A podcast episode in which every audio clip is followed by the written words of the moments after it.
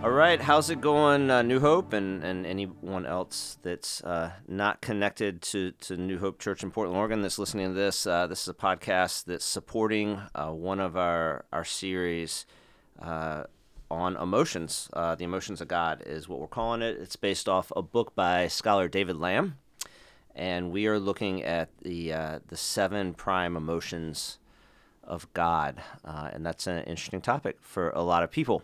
And so on Sundays, if you've been following along, and you can find those messages on the New Hope website, we spend the majority of our time talking about uh, the particular emotions of God as revealed in Scripture, emotions such as uh, hate and anger and sadness and jealousy and joy and compassion and love.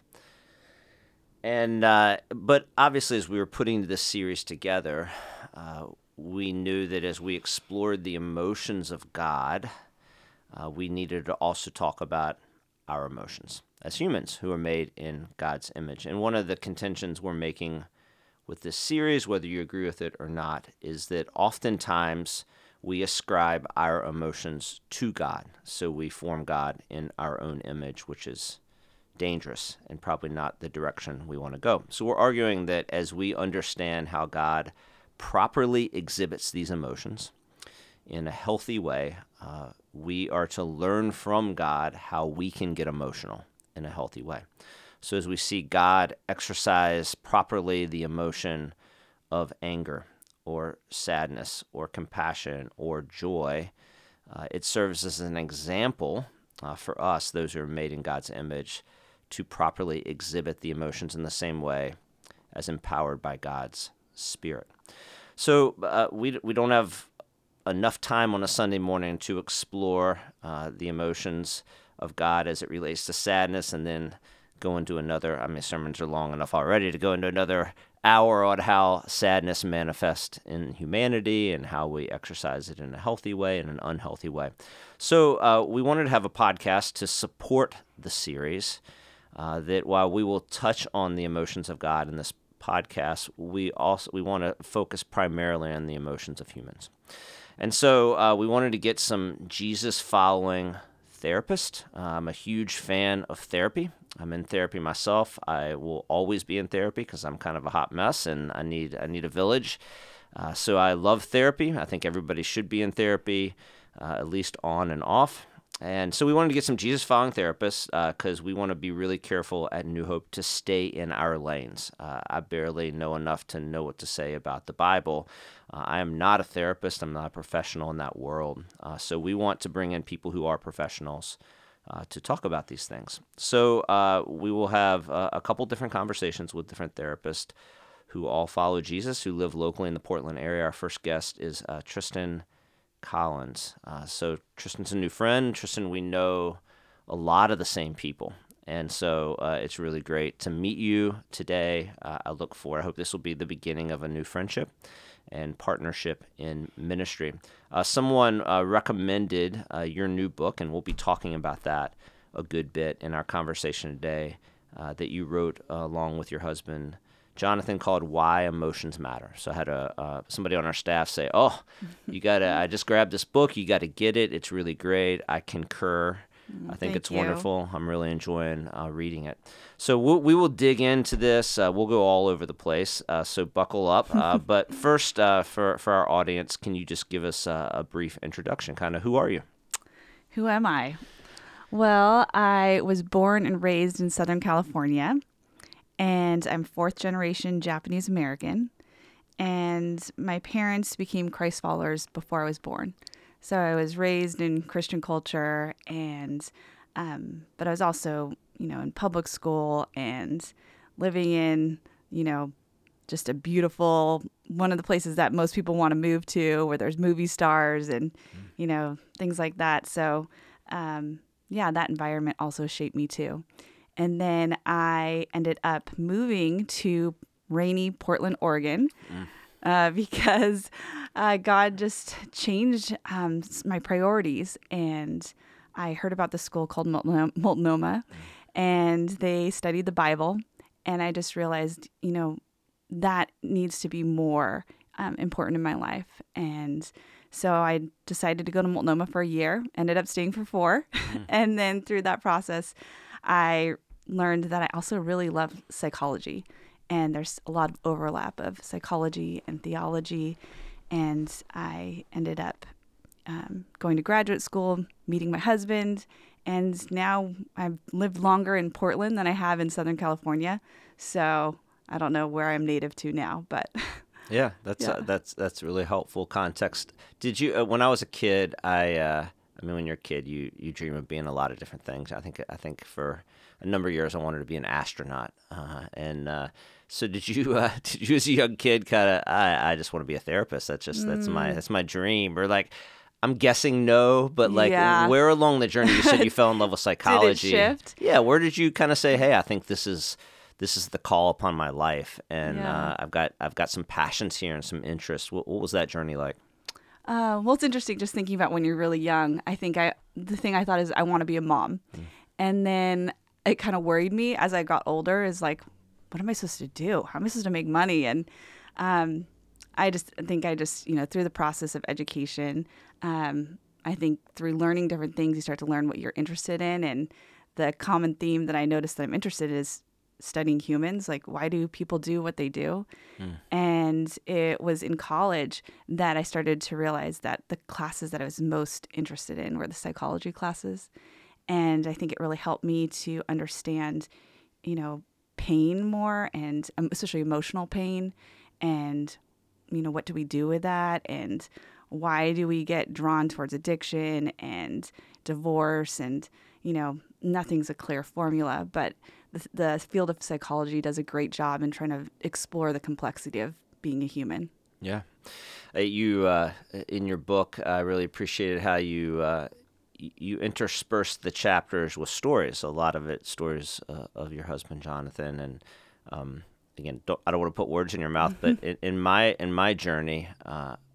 I- think being in a marriage, you know, like uh you know, you're just kind of marriage is hard. It's difficult, and you know, everybody maybe has a honeymoon period. I don't know that my wife and I had a long honeymoon period. You're just right. You know, we got some strong personalities, and you're you're living with these other people that, as followers of Jesus, we we know that we're all broken, and and uh, and we've got stuff, and we bring stuff into it. Fa- family of origin. So you're kind of mm-hmm. not that I avoided it in my life, but like you know, you're like locked into this relationship, in this covenant mm-hmm. relationship, in this. You know, our first apartment was you know 500 square feet. Like there's nowhere to mm-hmm. go, and you're just like, okay, who are you, human? And Yeah. it really presses. It seemed like that was also a piece of your journey that you both talked about in the book, which I really appreciated the vulnerability. Mm. It made me feel better about myself that I wasn't. um, so, um, what, where, where along the line, you know, you got into therapy, you're a licensed therapist, you're doing this thing, uh, and you say, hey, I want to write a book on emotions. I mean, I, I haven't, I haven't Googled on Amazon emotions and seen how many books come up. I would imagine there's, there's a good amount, you know, on emotions.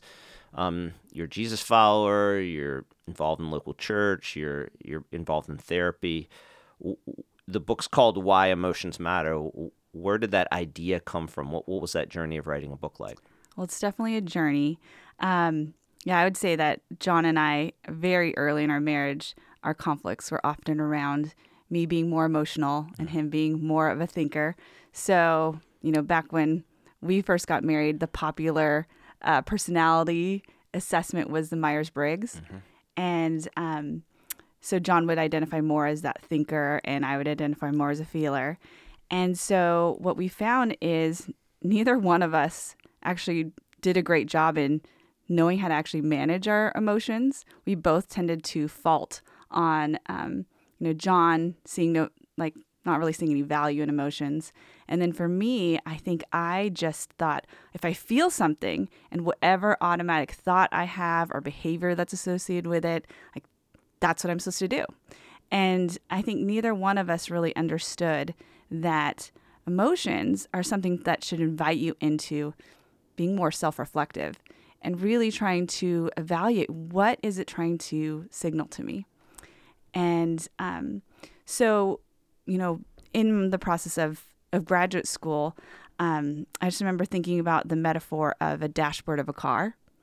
And realizing that, you know, when we look at a dashboard of a car, it gives us at a glance information about what's going on in our car.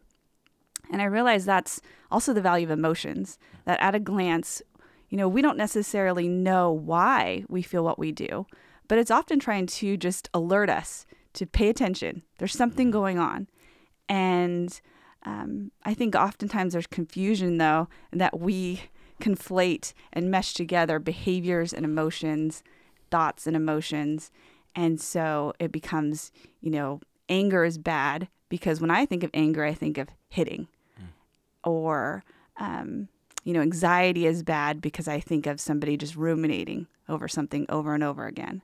Instead of the feeling itself isn't necessarily right or wrong, but it's an invitation to get curious and to see, you know, what's under the surface. What's what are the dynamics happening here? Mm-hmm. And there's so much that happens under the surface of what our conscious awareness is. And I think that's the beauty of emotions.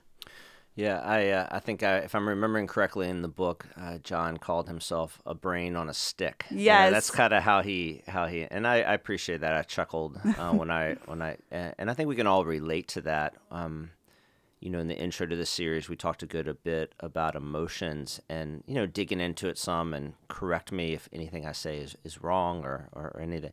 But I uh, it seems like there's a range, right? Like we we and, and we go from shockingly right we go from one extreme to the other almost everything in our society. Mm.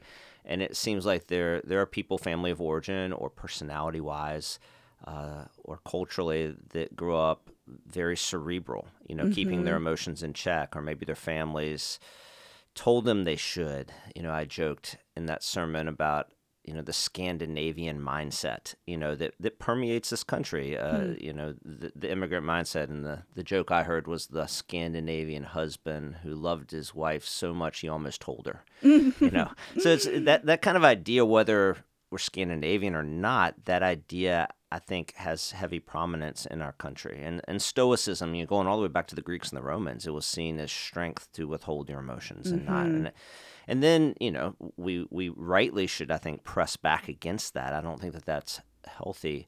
But then you can go to the other extreme where emotions are unchecked, or mm-hmm. as I argued, you you literally find your identity in what you're feeling. Yes. That what what I'm feeling right now is total truth, and you have to agree with it. Mm-hmm. And then mm-hmm. it changes, and now this is total truth, and this is. Yes. And so somewhere in the you know in this series is we're trying to like orient ourselves. We're trying to orient ourselves around how God shows those emotions. I mean, I, I mm-hmm. theologically, prior to the series, would have said, of course, God has emotions.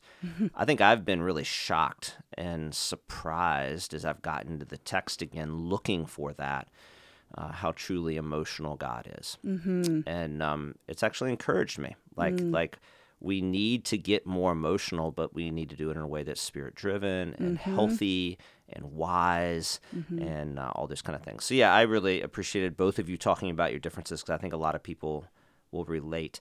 One of the surprises when I started, you know, Google Googling emotions and try to get my mind around it was that in the philosophical world and the psychological world, people struggle to define it. Mm-hmm. Uh, and I was true. I was like shocked like and I got yes. it, I kind of did a, a, rabbit hole on like there's got to be a definition and and you know I, I the deeper I got, there is no definition. They said mm-hmm. the one mm-hmm. thing in that field that people agree on is that there's no definition. Yes. And so I was like, okay, because I always like is you know always like to start our series or any sermon like this is what the word means, and mm-hmm. you know that's the way my mm-hmm. mind works. And so mm-hmm. I was like, mm-hmm. oh, I'm not going to be able to do that. Like yep. that, that's a difficult thing. That is true. How would I really you threw you threw out that idea of the dashboard? I really appreciated that when I read it in your book. It was so simple, but I was like, yes um, we referenced the the movie uh, Inside Out, you know, at the mm-hmm. beginning of the mm-hmm. series. That you know, it's a different motif that they use, kind of entering the head mm-hmm. of Riley, the eleven year old girl. But the dashboard thing, I was like, yeah, yeah. Uh, can you? If do you have a working definition of emotions? Like if somebody mm-hmm. were to mm-hmm. stop you in the street and mm-hmm. you know pin you down, say, "What? How would you define emotions? What would that be?" And can you talk more about that dashboard idea? How does that mm-hmm. enter into our interpersonal relationships, um, both um, as we reflect on our own emotions and use that as dashboard, but also as we look to others and mm-hmm. we're kind of like dashboarding them. Maybe that's unsafe to do. Maybe that's mm-hmm. not wise. Mm-hmm. But kind of like, oh, I see anger in my wife. You know, I, I should be alerted to that and not, you know, just like, okay, see you later, honey. I don't know. Anywhere Yes. you want to go with that. I know there's All a right. lot there, but like I'm trying to get kind of nailed down emotions when people think about it. And maybe it's an impossible task, but can you help us at all? Yes, I think oh, I've been really helped by a neuros, neuroscientist, Lisa Barrett Feldman. She wrote um, How Emotions Are Made. And uh, I think what was helpful is she, you know, also found that even researchers themselves um, interchangeably use the word affect and emotions. But she found that it's really helpful to stay with the word affect is the way to describe what's happening in your body as either, you know, pleasurable or painful, or you're calm or you're activated. And so it's pretty simple. Do I feel good or bad? And then emotions is the language that we use to give more meaning to that. And so emotions are definitely based on your culture, um, right? So in some cultures, you'll say sad, and they'll have a different framework for that. Um, but it also, sh- what she's found is even in, in individual people, how people express emotions show up differently. And there isn't, in, in her framework, there isn't like a fingerprint of this is exactly the way sadness shows up in people, or this is exactly the way that anger shows up.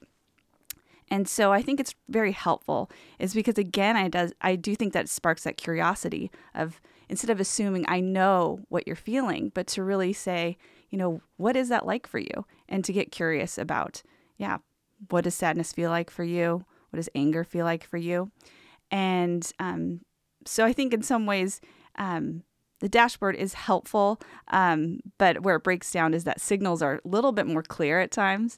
Um, where I think you know feelings in some ways is sort of like colors. There's so many different um, spectrums and hues, but at the same time, we can kind of describe you know sadness might look more like blue to us, um, or anger might feel more like red, um, and there's all the shades in between.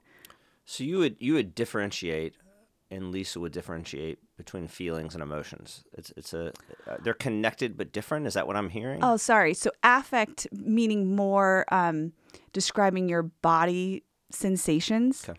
and then feelings and emotions is more interchangeable, Okay, got it. and that would be more um, descriptive. And so you could have um, so many different ways that you describe feeling bad, as you know, instead of just I feel bad today, to really elaborate.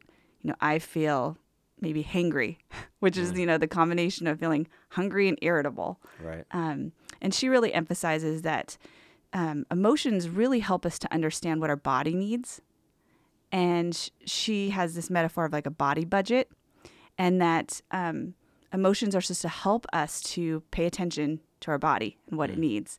And I've definitely found that, you know, I'm, I'm sure you've heard the word embodied spirituality a lot. yeah. And for me, what I've seen as that is just recognizing that we have a body and that God gave us a body, that it's valuable.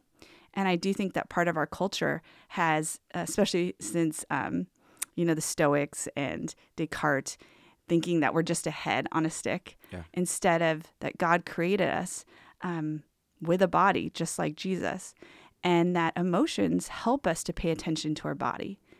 And I think that's just been really interesting to me is that emotions aren't something that are just, you know, out in the clouds, this abstract concept, but emotions actually ground us in understanding and paying attention to our body and what it needs. Yeah, that's that's helpful. I a couple things I want to dig deeper on.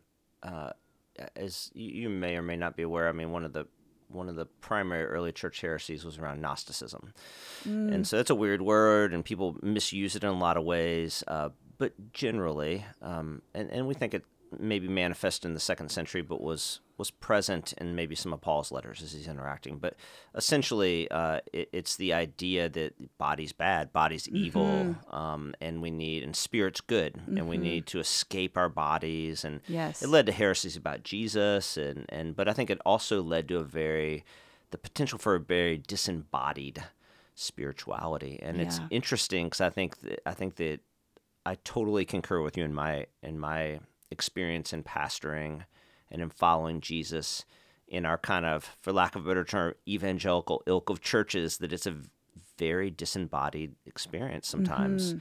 And then when you bring the body in, a lot of times it's around shame, it's around guilt, and it's Mm-hmm. Yes. around punishment and trauma, and it's usually negative. It's not. It's not positive. And so to, you know, I think the our brothers and sisters who are Catholic or Orthodox traditionally incorporate the body a lot more into their worship, uh, in their experience on on Sundays. Even at New Hope, people that go there know we're trying some of those things. I think we're trying to reintroduce uh, bodily things and not bifurcate and say this is separate, but we are we are together. So I really appreciate that.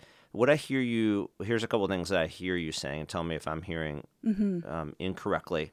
But as we approach, um, we should give up trying to define emotions, and but as we approach it, um, we should be careful not to caricature emotions. That that it can be a complex array depending on the person and depending on their culture. Is that accurate? Yes. Okay. Yes. And there's definitely studies that show how oftentimes, you know, when we prescribe emotions um, to other people, um, so there was like this one study that showed that judges, when they were hungry, were more likely to to think that uh, people were guilty, but they were, um, you know, projecting their body sensations, and that negative body sensation that's coming from their body was actually they're projecting on somebody else. And so, yeah, you don't want to be in court having a judge decide right before lunchtime.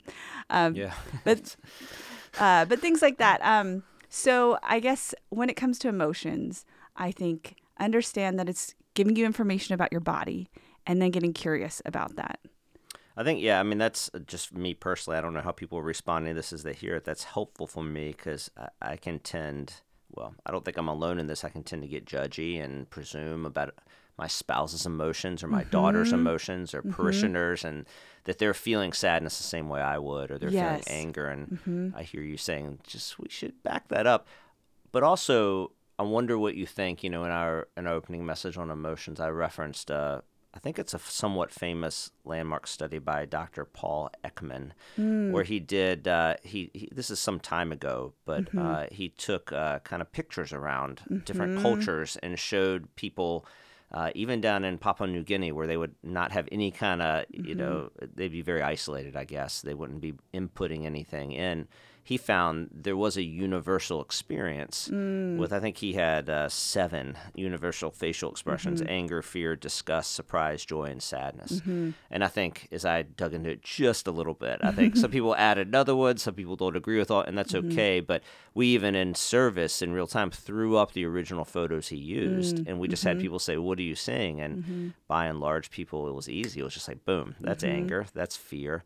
So I think it would be true, yes, that we all manifest them differently and they're going to look differently, but there is some commonality to emotions as well. Would you There agree? can be. Um, so in uh, Lisa Barrett Feldman, she talks about how Ekman is more of the classical approach to emotions. Ah, you're saying I'm wrong. I Uh, get it. no, She's well, correcting me. I like it. I like it. Not wrong, just that uh, different perspectives, Yeah, yeah, right? totally. And so this is like getting real nerdy. Um, and I definitely am not qualified to represent her point of view, but her book is uh, kind of showing that there's a classical view of emotions, and she has what she would say a more constructed view of emotions, which there isn't like this fingerprint. Um, and that's Ekman would kind of say, you know, everybody, every culture kind of has these core emotions. And she's she shows in her book that there's studies that show that isn't true, and there's um, errors in the way that they did some of those studies, um, as well as, um, yeah, it, it it's just a different point of view. Yeah, no, I mean that's super helpful. I mean that's I'm I'm learning in real time, and I think that I yeah that's a I'm pulling from what you're saying. We should be careful ascribing the emotions as we understand them and feel them Mm-hmm. to someone else in a relationship.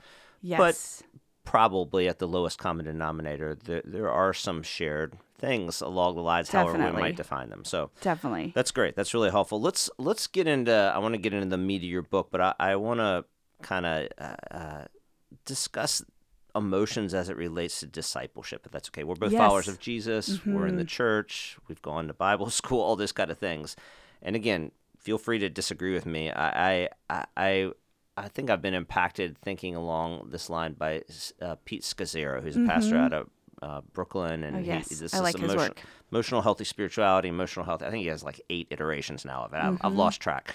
Um, but we took a number of our people a few years ago, a couple hundred folks through the emotional healthy spirituality, and it was really helpful to me Mm-hmm. uh, individually. I can't speak for other people. I think it was helpful for them as well. But I don't want to misrepresent Pete. But I think he, and his journey, uh, grew up in a context where discipleship uh, focused a lot on intel- intellect, spirituality, uh, social uh, constructs, and relationships to one another, and even he would say physical stuff at times. You know, keeping your body healthy and this and that. And he said it hardly ever touched on emotions. So as he tells his story, I think in his opening book, you know, he, he was in the pasture for a long time, had a lot of success, and then I think my wife and I uncomfortably chuckled at this anecdote. Uh, he was so emotionally unhealthy, his wife started going to another church. So, like, I remember that that's story, A, that's a tough one, you know, which I really appreciated being vulnerable. And he just kind of said, "I- need to, you know, these other things aren't going to matter as much if I'm not fully orbed disciple. Mm-hmm. And part of being a fully orbed disciple is attending to my emotions. Yes. And so, I, again, I don't know if that's an accurate representation of, of Pete's work, but that's how I understood it. Um, I would agree. Uh, I mean, I've grown up all my life in church and uh, different iterations, but you know, we can. Everybody feels differently about using the word evangelical right now, but I think for you know, it, it- the best definition of evangelical, I grew up in that type of church, and man, emotions were just not touched on hardly at all. I don't want to say ever because that's not probably true, but largely it was very much brain doctrine theology, which please hear me, listeners, that's very important. We're not saying that it's not. Um, we even had stretches where like you got to stay physically fit and you shouldn't be overweight, and, you know, or you got to get along with your neighbor. All those things came in, um, but nothing on emotions. So we would have just, and we see this throughout, right? We can Google and and just every day there's another, it's another hot mess situation with another church imploding because somebody's misbehaving and being Yes. a knucklehead in the name of Jesus. Yep. And I don't want to judge, I don't know their story, but oftentimes it's around abuse or trauma or anger or stuff that's unchecked. Um, why is that? I guess is my question. Can you solve that for us? I don't I don't know about solve that, but I do have some theories. okay. Um, I I also grew up in evangelical culture, and it's interesting because what I've observed, not just within evangelical culture, but the culture of America at large, is that we highly value happiness, and that is actually the emotion that people elevate to idolatry. I would say, and what's so interesting about that is that. You know, when you think of emotions just as feelings that kind of come and go, they're giving you information about your body, trying to pursue happiness as a state of being is trying to chase after the weather. Mm. And so it's interesting that people who pursue happiness are often the most unhappy people. Hmm. And so in the field of positive psychology, they found that actually it's much better to pursue, you know, well-being. And well-being is more about pursuing something beyond feelings and pursuing meaning in your life, pursuing purpose. Um, so there's as- that aspect, I guess, that I think infiltrates in our culture is that we only want to be happy. And that, um, so then I do think that part of when we just pursue happiness, we also miss out on the wisdom and information that negative feelings give us. And I think, um, you know, when you're in a, a culture that says, um, yeah, I only can feel joy, then what happens when you are wounded and you notice that, you know, in your family, that there's dynamics that, you know, people don't want to talk about because it's not happy, it's not joyful, and it's really painful.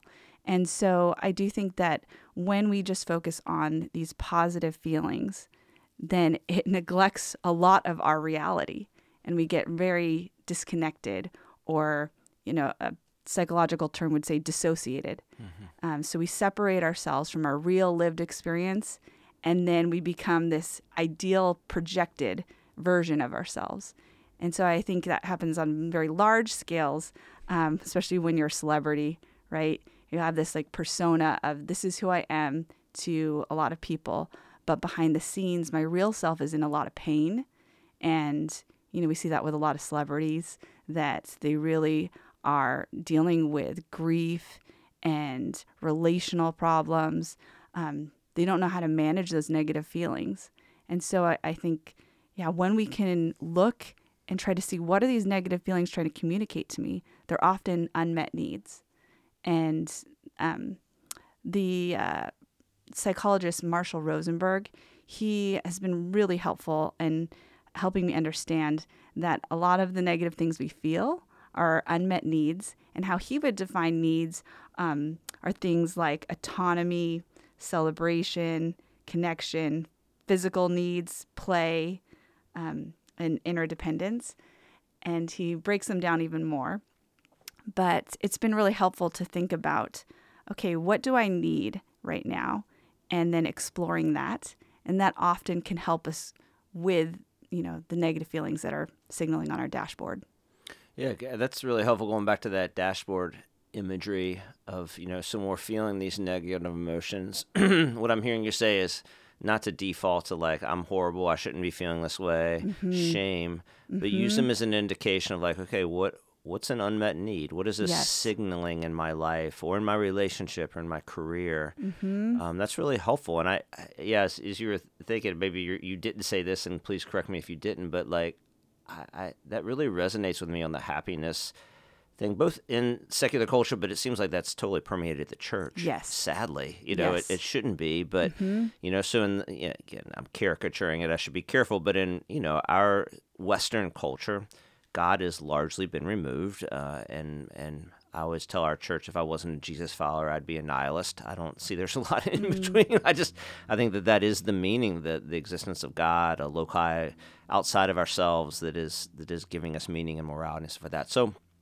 so it seems like without God, there is this kind of eat, drink, and be merry. You know, just pursuit of pleasure and happiness. Hedonism. Yes, that doesn't have a healthy place for negative emotions. Mm-hmm. So that makes sense from that, but then it makes it made me really sad when I'm like, oh, like that's totally how we as followers of Jesus are doing church too. Yes. And like, yes. oh my goodness, mm-hmm. like, mm-hmm. like we would it, well, it could be a missional opportunity as well. Mm-hmm. I, I think mm-hmm. it was Augustine that said the church should be a hospital, and so there's an aspect of like being able to be a safe place for people mm-hmm. to express anger or mm-hmm. sadness or grief or doubt. Yes. You know, all these things where it's like, that's okay. Mm-hmm. And what might that be? What I hear you saying is, what might that be pointing to that's under mm-hmm. the surface? A deeper question. Definitely. You use the word shame, which I think is a feeling that nobody likes.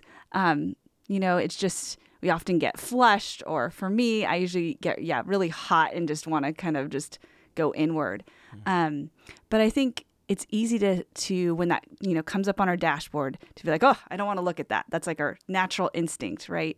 But the thing that i've realized about shame is that it invites us to get curious about what is the lie that might be there that's fueling the shame because it's often a lie. I don't think god feels shame and when we see shame entering in it's after adam and eve you know make make the poor choice to live by their own wisdom um, and then they see that they look at themselves and they see their nakedness. And so, shame, I think, when it often flares in my life, is now I can ask myself, okay, what is the lie that I might be, you know, living into right now and believing? And oftentimes it's not conscious in the moment. And so that's what's the beauty of sh- that's the beauty of shame is that it signals to me um, I need to pay attention and do some digging and figure out what's going on here. Um, and yeah, so sh- shame, even though it doesn't feel good, it, it has its value. Yeah. Yes, uh, I'm I'm always trying to work with our church, and certainly want to do that on this podcast. Of like, what are practical things we can do, right? I don't want I want this to just be you and I. I mean, I'm really enjoying this, but talking about it and people like that was interesting and go on with their lives. But mm-hmm. personally, I'm reflecting like your idea of dashboard is really helpful. I think in a discipleship motif. So when we're feeling the emotions, be it a classic air quote negative emotion or positive mm-hmm. or how we want like what am I feeling? Mm-hmm. Um, why am I feeling that? What's happened? And then might there be kind of a a soul need, a heart need that's underlying this this this pushing. But I mean, even the Mm-hmm. shame thing, that's super helpful practically. So if you're out there and listening to this, I mean, we all experience shame. I think I think that is a universal experience, increasingly so. I know Brene Brown popularly has written about it. A lot of people have. Uh, Kurt Thompson, I don't know if you know his Yes. work. I really appreciate his book on shame. But yeah, what a what a read, I guess, audit would be a helpful step. But yeah, what is that lie? That's really practical. I love that. Um, that I might be believing that's causing me to feel this way. That I don't think that in uh, well, push back if you think this is wrong, but you know, as we're redeemed by the gospel, I think God is taking us out of a place of shame into a place of being the beloved and, Yes. and not feeling that. But we're probably none of us, and you may get there way before me, but none of us are going to get there before face to face, right? So we're going to wrestle with these things along the way, Yes. especially in a world that seems to manifest shame and use it as a tool. Mm-hmm. So yeah, when you're feeling it, listeners, what's and you you'll probably feel it today. I know I will. Um, I think I, I think it was Brene Brown that said when you feel shame, you feel it in your body somewhere Yes. right? It like it, I always feel it's like right in my like upper abdomen. It's like this kind of sinking feeling that I've like I want it to kind of disappear. Yes. Um, what It's definitely the instinct, right? is. Is to It's- disappear. And so we talk about in our book about how shame, even though your instinct is to withdraw, is that you kind of have to think of it as like um, confronting a bear. oh You know, there's there's a saying. Actually, Ben, our mutual friend, talked about how certain bears that you need to get bigger, right? And you just like get really in their face, even though your instinct is to run, and that if you run, that would make them chase you, and so that's like the wrong thing to do. Um, and so I think with shame, it's the same thing. We might have the instinct to hide and to ignore, but really, what we need to do is face it, and that does take courage because we're not feeling like facing it. And we don't feel like bringing it into the light. Um, but i do think that's the beauty is that um, darkness is where shame really festers. And so when we don't tell people hey yeah i feel really stupid right now um, that oftentimes it just festers there. But when you know often when you tell a friend yeah i've said this really dumb thing they're like oh yeah totally me too and there's something about bringing just that into the light that really just takes away the power of shame. And, um, but it's the opposite instinct. That's a good, uh, yeah. Shout out to Ben if you're listening. Uh, our mutual friend. We, we went we go backpacking together. You know Ben well, and we were in Glacier National Park this this uh, summer. So we were thinking about bears a lot as we were out there. And as as you well know, Ben fishes in Alaska every year, so he has lots of bear encounters. And uh, yeah, that's a helpful analogy. Shame is a bear. Got to face it down. Uh, don't don't disappear and run. That's more dangerous, even though that's instinctual. Yes. That's, I think Ben told me a story about getting charged by a large grizzly once in Mm. Alaska, and he knew he shouldn't ran. He said he just ran. Yes. it's like I mean, it's like yes. of course you're gonna run. This large, you know, uh, grizzly is chasing you. So yeah, Mm-hmm. that's that's a very visceral image. Thank you for that. Uh, let's let's get into your book a little bit. Again, highly recommend it. Um, it it's it's a really easy read, and that it, that's not in any way to to belittle its depth because there's a lot of depth there as well. But I really appreciate it. I think a, a a book on emotions, people look at the cover and it's daunting. You're like, I don't know.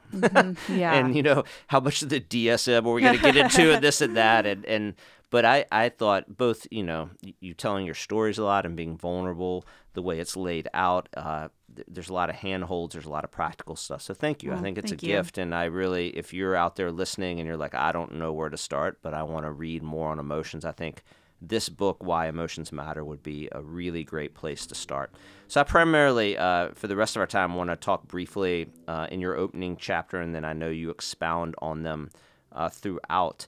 You talk about uh, six aspects of emotions. Hmm. Um, I don't know how, I'm trying to find the exact place that you frame them. oh, like um, kind of reasons why they're valuable. Yes, yes. Uh, let's see. For uh, we'll explore six major ways emotions help us lead enjoyable and healthy lives. This is reasons we believe everyone should value emotion. So it seems like this is a central thesis of the book. You know, like this is this is why you should read this book and explore. This is why emotions matter. Essentially, is it seems like what you're saying.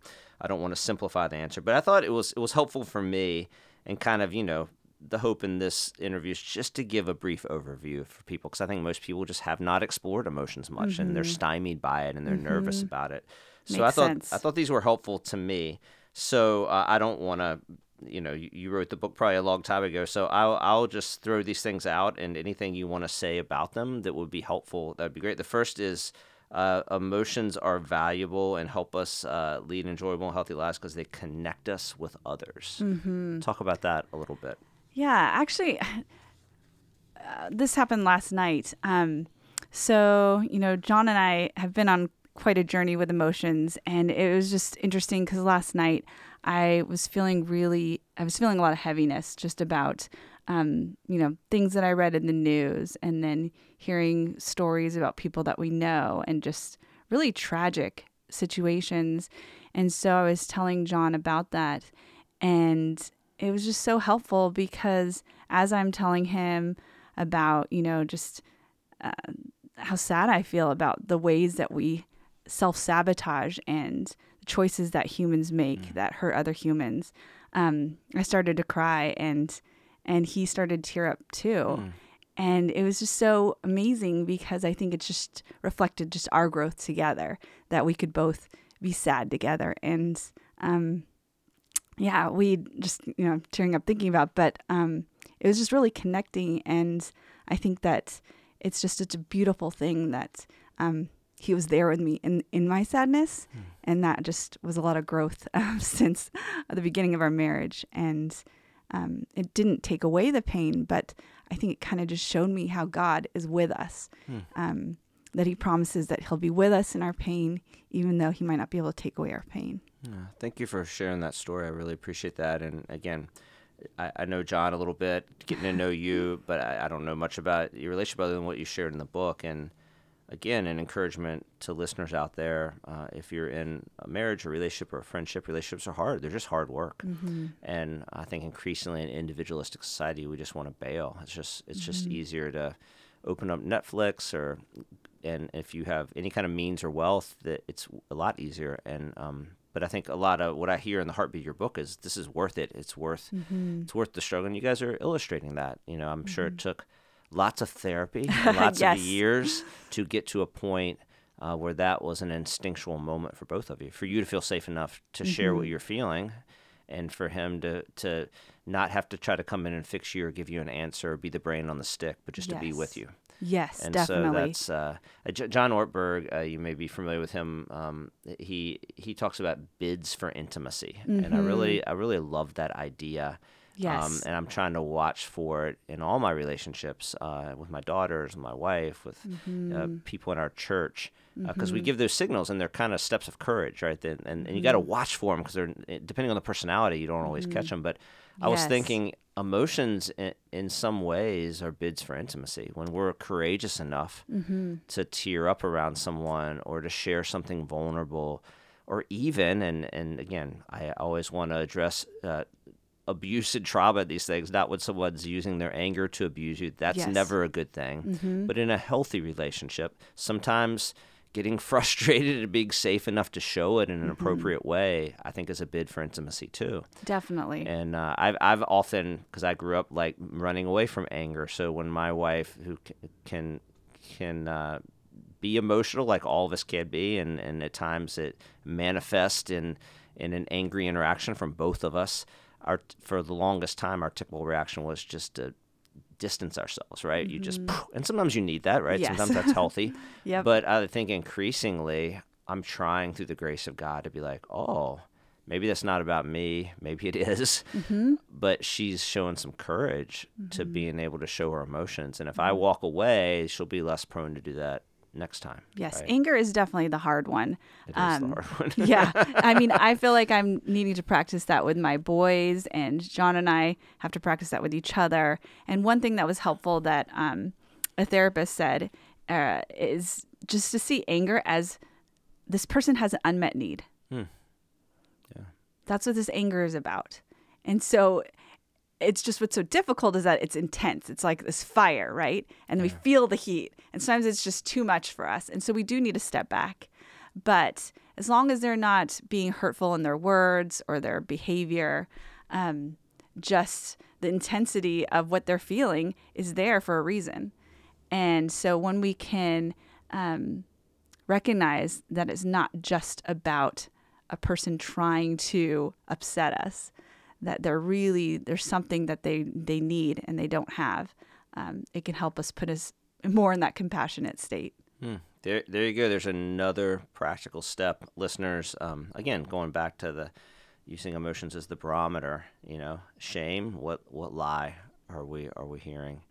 Anger, and that's it's a hard one. you know, I I I, my, I get defensive. You know, that's mm-hmm. my response, mm-hmm. and and my me therapist too. is working with me on like, well, maybe it's not about you. Yes, you know? yes, so, exactly, and, exactly. Where is your identity and all these kind of things, Mm-hmm. and that's a whole other topic. But um, yeah, I mean that's helpful because obviously most of the time not all the time, you know, on the highways or whatever, but most of the time we're experiencing anger with someone we know, right, and someone we we're we're in relationship with often, and uh, if it's healthy, we we love them, and and so to ask, oh, what what's an unmet need? It may be a need that I can't meet, or maybe it can be, but like the compa- to to take anger as a as a road to compassion. I really like that. That's helpful. All right, so uh, connecting with others. So that's that's why we have to talk about emotions. If we don't, then we're going to be uh, severely inhibited in our ability to connect with one another, and probably Yeah. the depth of intimacy in our relationships. There'll be a there'll be a ceiling on it that's pretty low. Um, so second one, uh, connection with God, which is you know this is the series we're in, and we don't need to spend a ton of time talking about that.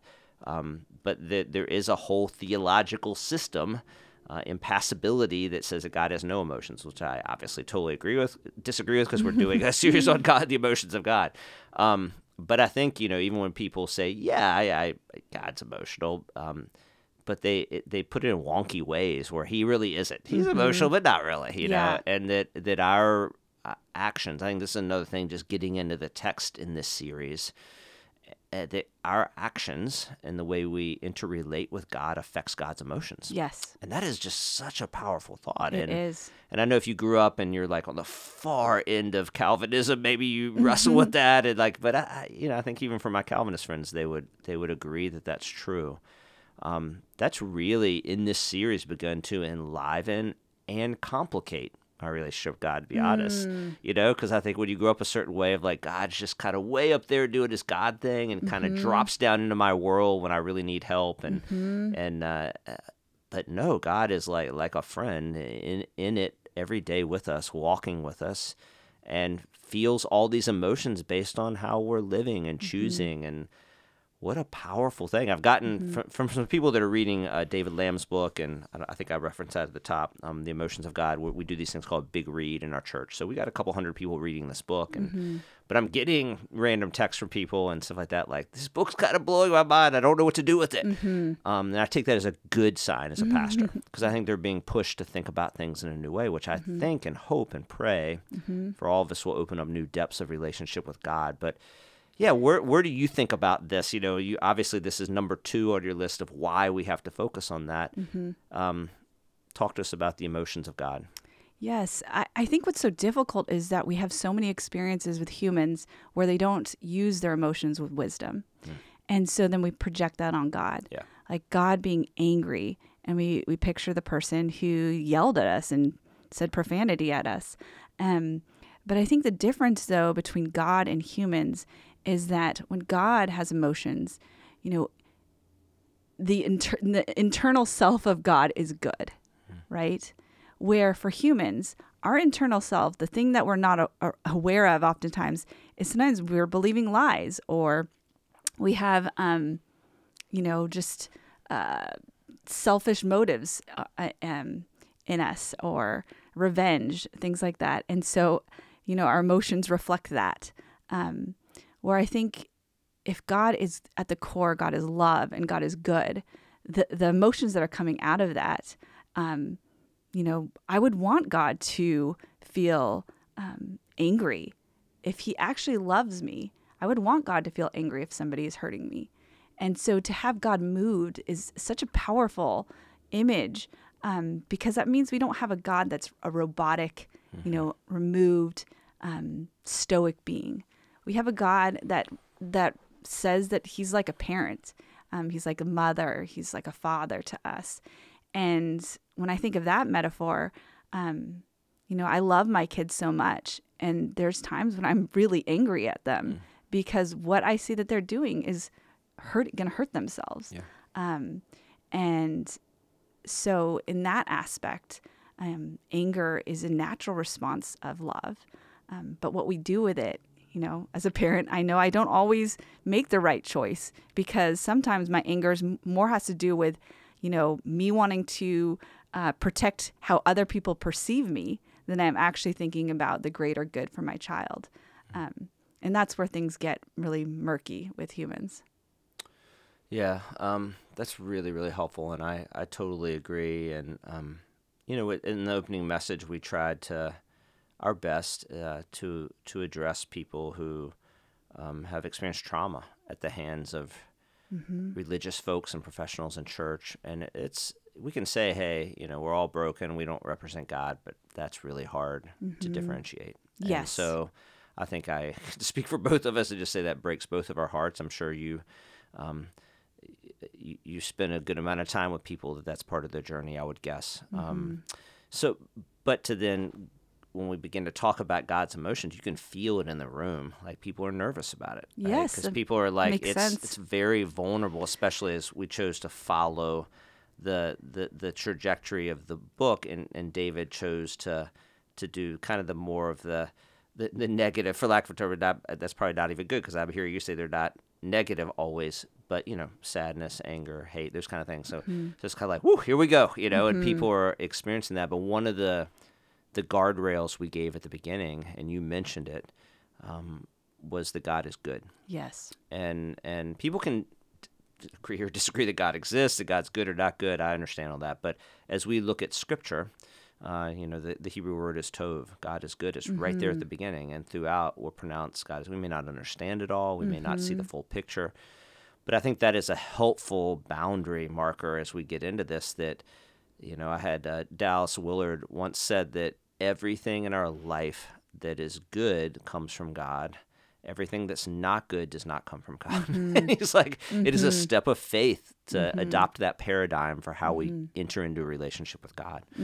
And so I think if we can look at these emotions that God clearly displays, and we're doing our best in the series, it, you can go and listen to them and judge if you think we are or not on, you know, talking about the hate of God, the anger of God, the sadness of God, the jealousy of God. These are complex topics, uh, wrought with tension.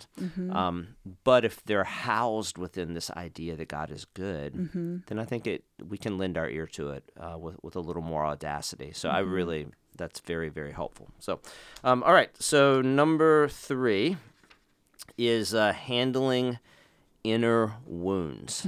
so again, these are the six reasons uh, why uh, emotions matter and why uh, kind of entering into a deeper discussion experience of our emotions can lead to healthy and flourishing lives. So, handling inner wounds. Uh, talk to us about that.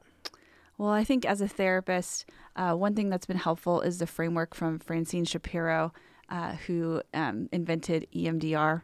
Uh, this process. That's the left, right, left, right yes, thing. the process of helping people process trauma, Yeah. unprocessed trauma, um, and that you know she she talks about how there's little t traumas and there's big Mm-hmm. T traumas, and oftentimes we think about the big T traumas um, like abuse and uh, natural disasters, but the accumulation of small T traumas can also have just as big of an impact, and so a small T trauma could be like. Um, being uh, let's say you're you're sad and somebody dismissing your sadness. Um, and that happens over and over and over again in a family that that can st- start to have such a big impact for you that when you start to feel that sadness coming on panic might start to set in. Um, and you might have anxiety that anyone would ever see you feeling sad. And so um, emotions help us to um, signal unprocessed wounds, oftentimes in panic and fear. And so um, that's one of the things that I've found um, EMDR being so helpful with is when people have these overwhelming feelings of anxiety or um, fear that when we you know do the process of EMDR or some other tools as well oftentimes they find that there is a number of of wounds that they don't necessarily have on the top of their mind but they remember mm. happening and when you take that time to be introspective and go back it starts to all make sense um, so uh, I have a story in our book about a woman who uh, was sexually abused by her brother. And when she came to see me, um, we're at a process in our therapy where she talked about how she would just have anxiety about a clean house and that just didn't make any sense to her. And people in our community were so great. They would come to her house and they said, you know, we'll help you clean, which was so beautiful. Um, but it just gave her too much panic and it just on the surface didn't make any sense at all. And so we did the process of EMDR with her, and she was able to identify um, that the earliest time she remembers feeling this panic was when she was really young, and she would hide under her bed and hide from her brother. And hmm. underneath her bed was all the dirty clothes and all the dirt, and you know, and it made her feel safe. And so she created this mem she had this memory of safety being around clutter and trash and dirty laundry. And it wasn't a conscious it wasn't on the conscious part of her mind as an adult, but it was imprinted into her body as safety equals clutter and dirt. Mm. And so when she was able to kind of process that and realize that keeping those things around was an old way to try to make her feel safe, um, that she started, she was then able to let go and realize that, oh, this was an old coping mechanism that was during a very scary time made me feel better. But now as an adult, I can recognize that clutter and dirt isn't necessarily going to help me feel safe. There's that, uh, I don't know, uh, I'm, I'm quite a bit older than you, I think, but there you may have heard of a movie called Monty Python and the Search for the Holy Grail. I don't mm. know if mm. you're, you know. Oh so. yes, I know that movie. I'm not. So uh, uh, yeah, you may remember this scene. I haven't seen it in many many years, but there's a scene where two characters have a sword fight, and uh, and the one guy, you know, it's kind of cartoonish, but he begins to like dominate him in the sword fight and like he's cutting off his limbs and his legs so it's you know the first one the leg comes off and he's just kind of openly bleeding so the guy turns to walk away like it's over, and he's like, "Where are you going, coward?" You know, and he's hopping on like one leg, mm. and he's like, "Really? Like you want to continue to fight?" And he's like, and so then he chops off the other leg, and by the end, he has no arms and no legs, and he's still with his torso hopping up and down, threatening the other person. Hmm. And it's kind of a, a, a humorous scene as you watch it but I feel like that that's how a lot of us do life, right? We've got these gaping wounds mm. that, that we're not addressing, and that I think oftentimes, not always, people in our lives see.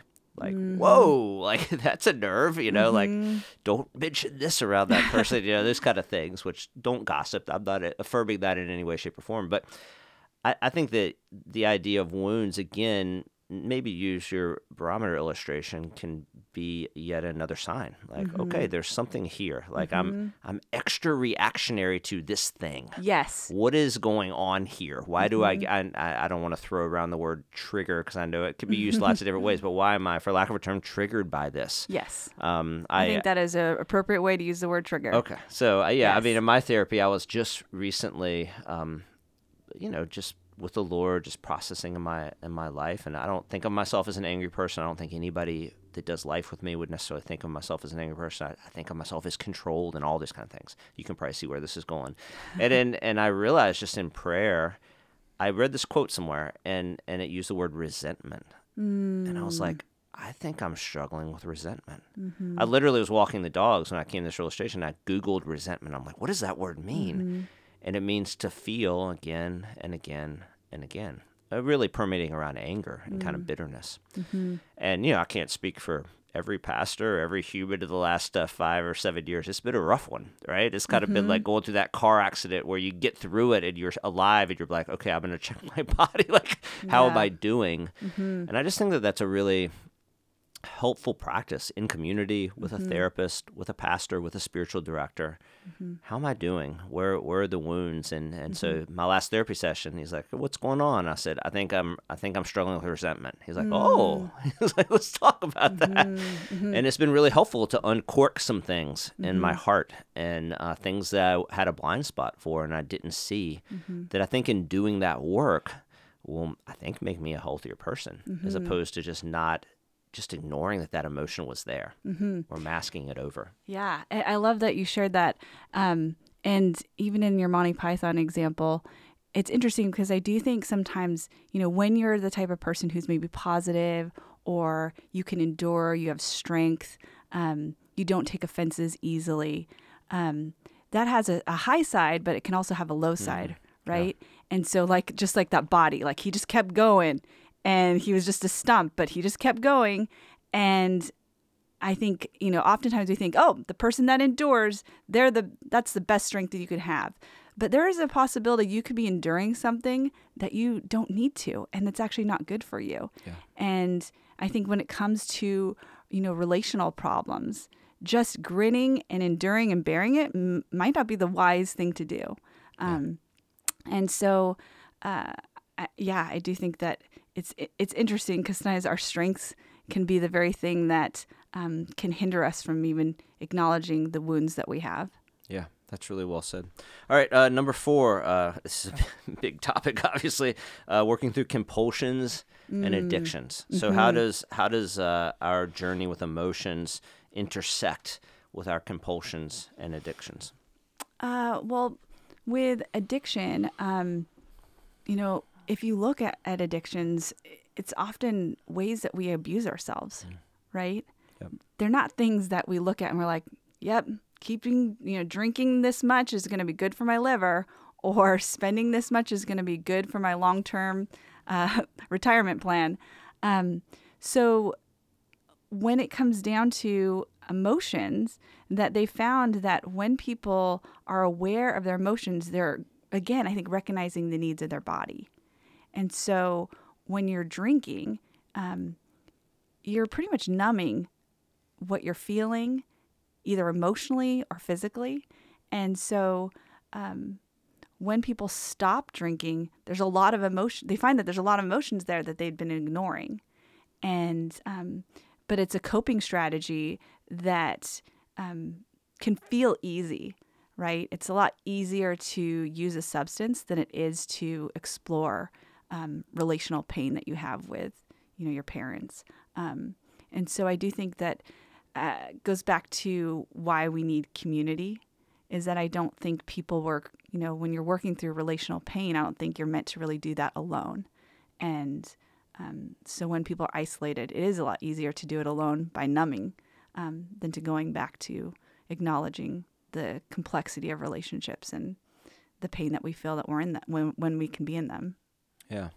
I mean, obviously, with addictions, uh, you know, some people have a predisposition and there, there's brain stuff going on and all that. And I, I know that we, we, would, we would both agree on that. And there's different levels as there are with trauma. But I think that's a really, again, keeping going back to the same illustration of, of the barometer of like when we see you know, some things may be clear addictions, but maybe we don't see them as clear addictions. But asking people in our life, asking safe friends, but maybe we're reflective when we see, like, oh, I'm drinking a lot more than I used to, or I'm eating a lot mm-hmm. more, or, um, you know, pornography, or watching tons of Netflix or whatever, you know, a- all of mm-hmm. these things. Mm-hmm. Um, what's going on there? I think we often don't bring our emotions into that. Wh- Why? Why am I? What am I numbing? Like, what emotion am I numbing?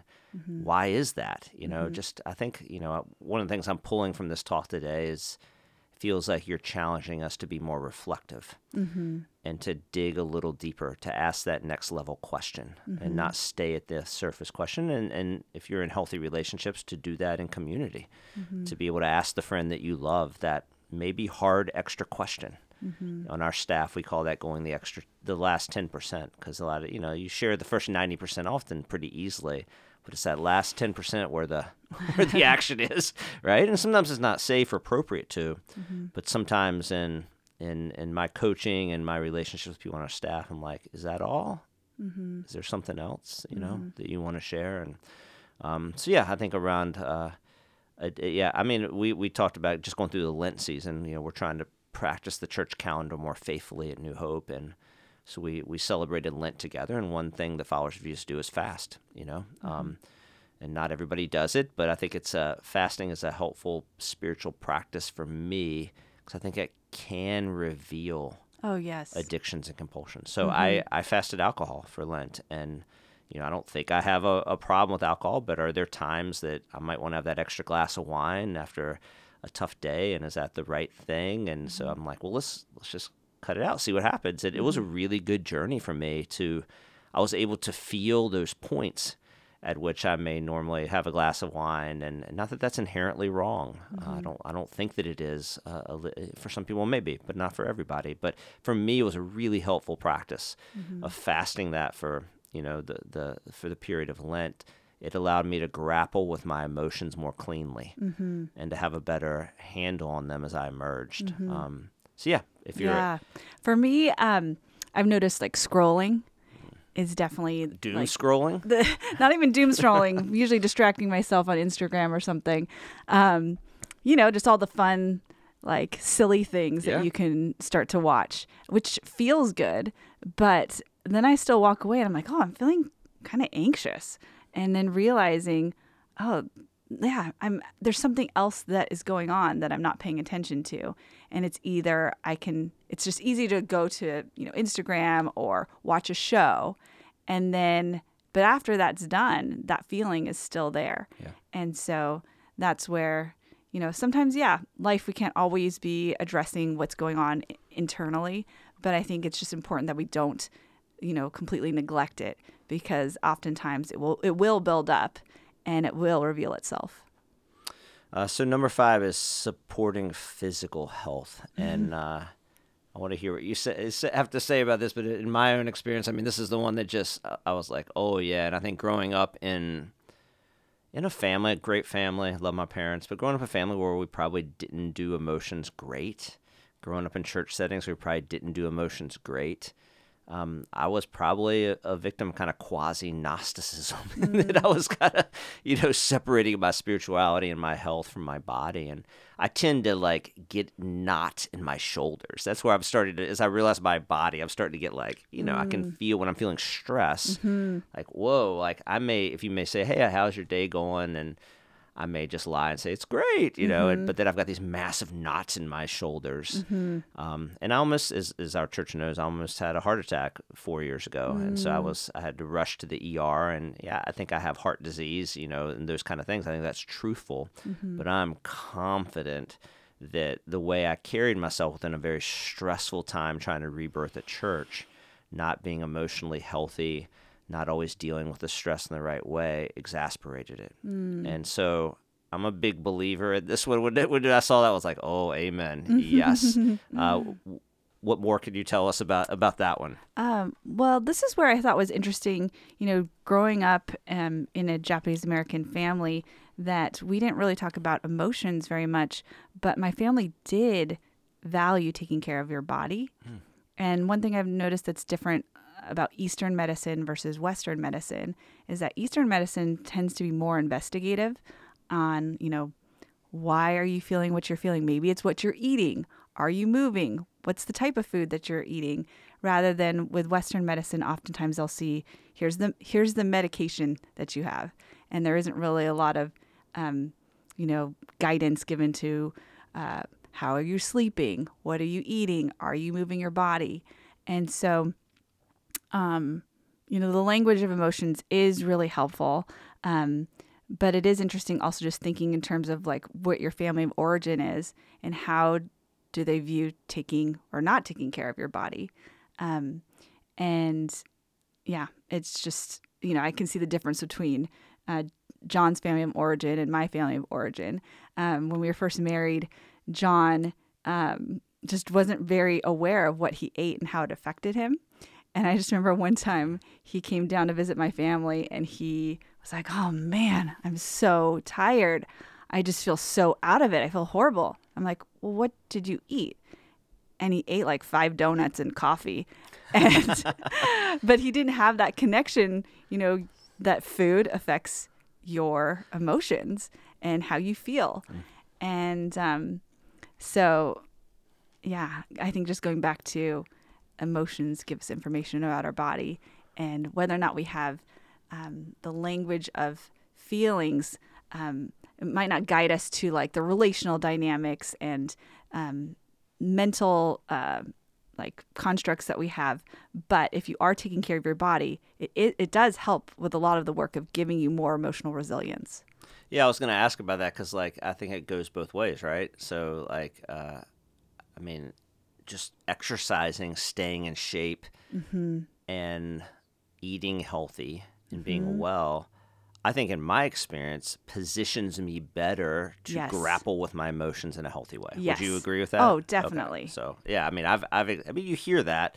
Mm-hmm. Um, I, I was um, over here googling this article, but I, I can't remember where I read it the other day. But you mentioned EMDR, and, and if you're listening to this podcast, and you don't know what that is. Google it. it you know, I'm sure there's lots of information, bad information, and good out out there. But I'm a huge fan of what I know of it and how it's helped my friends and family.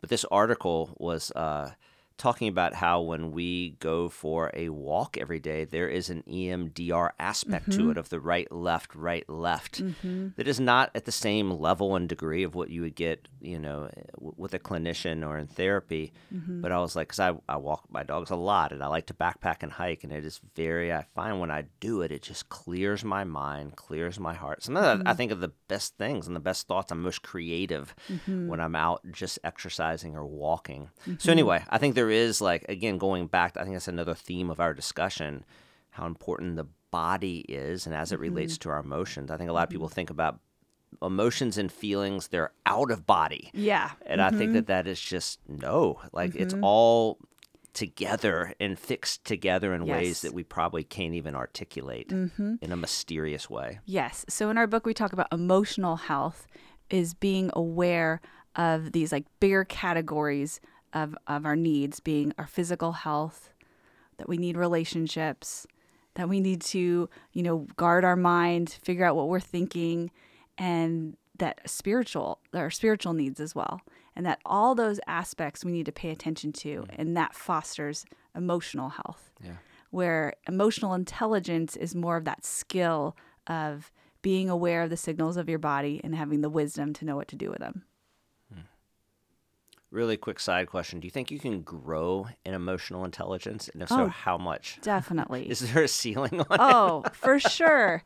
Yeah, I mean that's where maybe EQ it wasn't a great term, Right, right, That yeah. um, they use because you know most of the time IQ is fixed, Right. um, but EQ is a skill. Yeah, that's good to hear. I think that gives hope for people. Um, and yeah, we didn't even we don't have time to touch on that. You mentioned that in your book. I think that's a fascinating conversation. As someone who who leads a team and leads a church and all that, I I think you said this. I've, I've been reading a lot about emotions, so maybe it was in another book, but I've begun to put much higher focus on emotional intelligence than even actual intelligence. I mean, you, you know, you mm-hmm. want people with good IQ too, mm-hmm. right, and good skills. But mm-hmm. man, that if they if they have like super high skills and they're really smart and got a lot of experience, but really low emotional intelligence, I'm like, yeah, I don't know, I don't know if I have this that in me, you know. Yeah. Um, so I think it's it's something that I think, uh, and that leads, I think. I, I didn't mean this, but I think that leads naturally to the last one. Just succeeding at work. Mm-hmm. And so, um, talk about that. I mean, I've I've seen that conversation in the business world, in the church world, em- emotional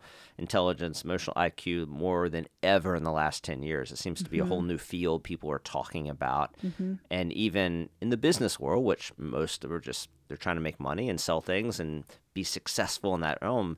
But they've found to be successful, this is a really important aspect that they have to give attention to.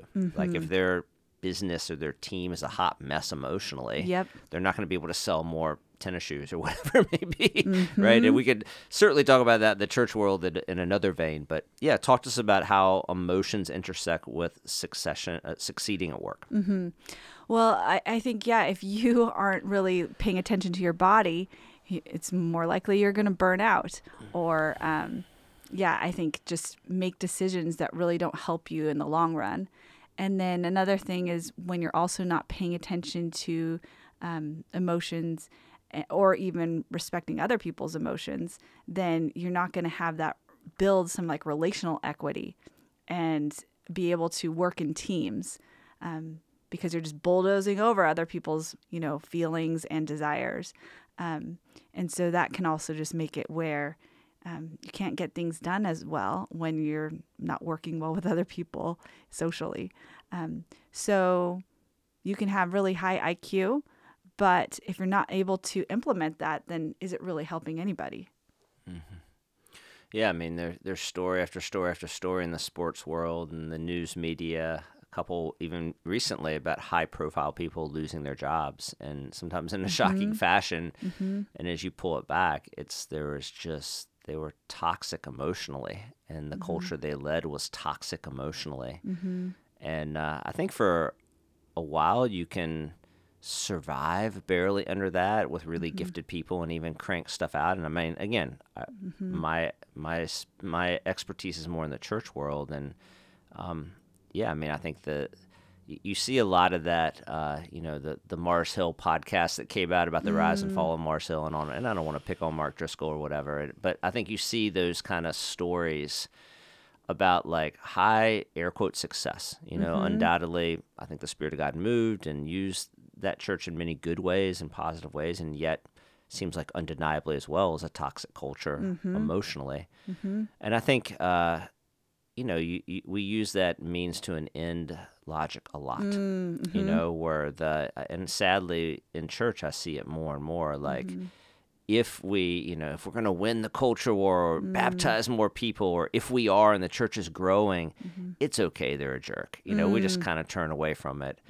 And I increasingly just think that's BS, for lack of a better term. I Yeah. think it's, you know, the. I heard I heard somebody the other day say, uh, the means are the end. Mm-hmm. right? I mean, it's like, mm-hmm. and I think what mm-hmm. we're saying is like we can be unhealthy in the name of Jesus and not give any attention to the inner workings of our heart, and God will bless that if you know we help expand the kingdom. I mean, I just think that's so misguided, and it makes God weird. Yes.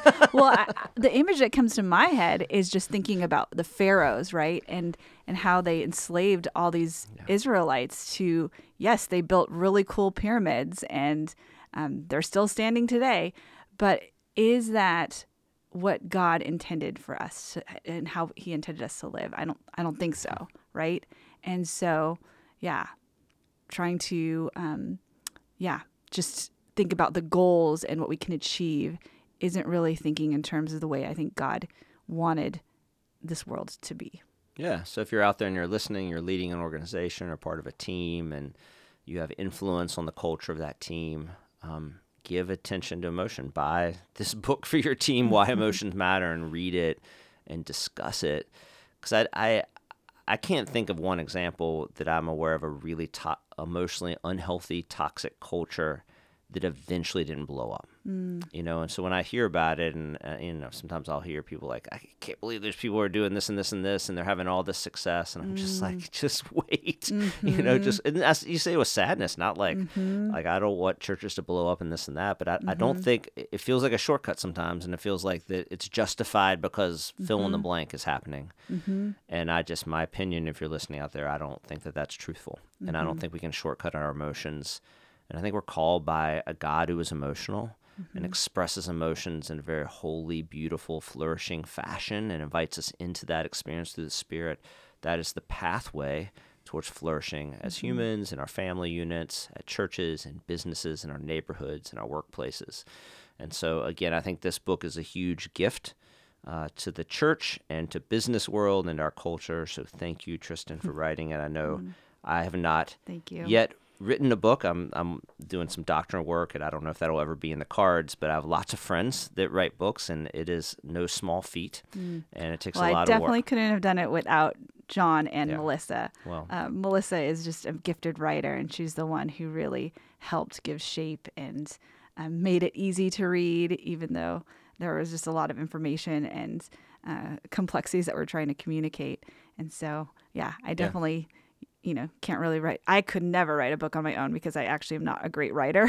but um, Well, thanks to you and Jonathan, your husband, and, and again the vulnerability that you both shared. I, I think that I really appreciate that because I think that that gives uh, it opens up opportunities. I feel like that they can that people can have honest conversations with friends, with spouses, with others, and explore. So that took courage on Thank your you. part and on John's part, and thanks to Melissa for crafting a beautiful book. And really encourage you to buy it and and read it. So as we close, um, I don't know. Do you you know? I, I think people besides New Hopers will maybe listen to this podcast in some form or fashion, but it'll be a lot of people from our church. That's the that's the heart behind it.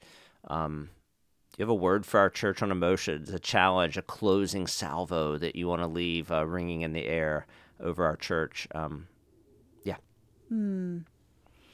Um. Well, I think like what you said that as you study the emotional God, that it does make a difference if the foundation, if you really believe that God is love and God is good. Yeah. Then the confusion about all the things in the Bible, um, you kind of hold that tension of things that we don't understand and don't know if you believe that God is good. yeah. There's that that great quote, "All is well," and all will be well, and all manner of things will be well, um, and uh, something to that effect. Um, but I, I, I tell our girls that almost every day when when I pray over them at night or send them into this kind of savage world, you know, with fear and trembling some days, um, and and uh, that because of Jesus, you know, and because we have a good God that is set on making all things right, all all will be well, all will be well. yes, yes, and that God, I think, cares more than we do. Yeah, yeah. I think that what I was picturing when I was crying last night with John is just, I just pictured God grieving at the state of the way humans can be. And even, you know, my own self and the decisions that I make, that I can make very self destructive decisions. And that scares me. Yes. Um, and I think, yeah, just that knowing that God is grieved even more than I'm grieved by humanity. Well, thank you so so much for your time, your expertise, your wisdom. I personally gleaned a lot from it, and I know that people who are listening to the podcast have as well. And would you would you mind blessing us and just kind of saying a prayer over our little uh, ragtag Jesus community in Southeast Portland, New Hope Church? I'd love to. Thank you.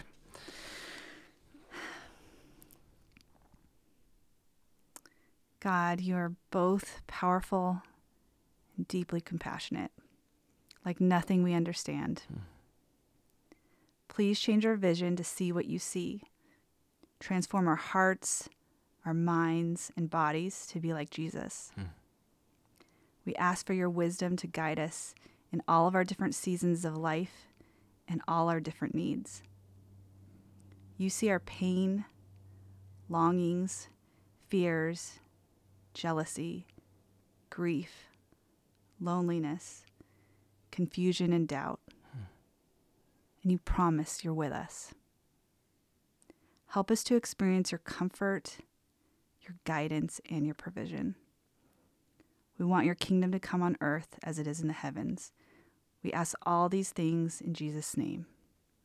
Amen. Amen. Thanks uh, for listening uh, to the podcast. And uh, yeah, if you're interested in checking out the series, The Emotions of God, you can go to uh, newhopepdx.org and, and check out those messages. Uh, always welcome if you're in the Portland area to join us for worship. If you don't have a, a community of Jesus followers already that you're involved in, and I think that uh, this will be the first of, of several uh, podcasts to follow. So thanks for joining us. Thanks again, Tristen. Uh, blessings on you and your ministry and your family. Thank you. All right, take care.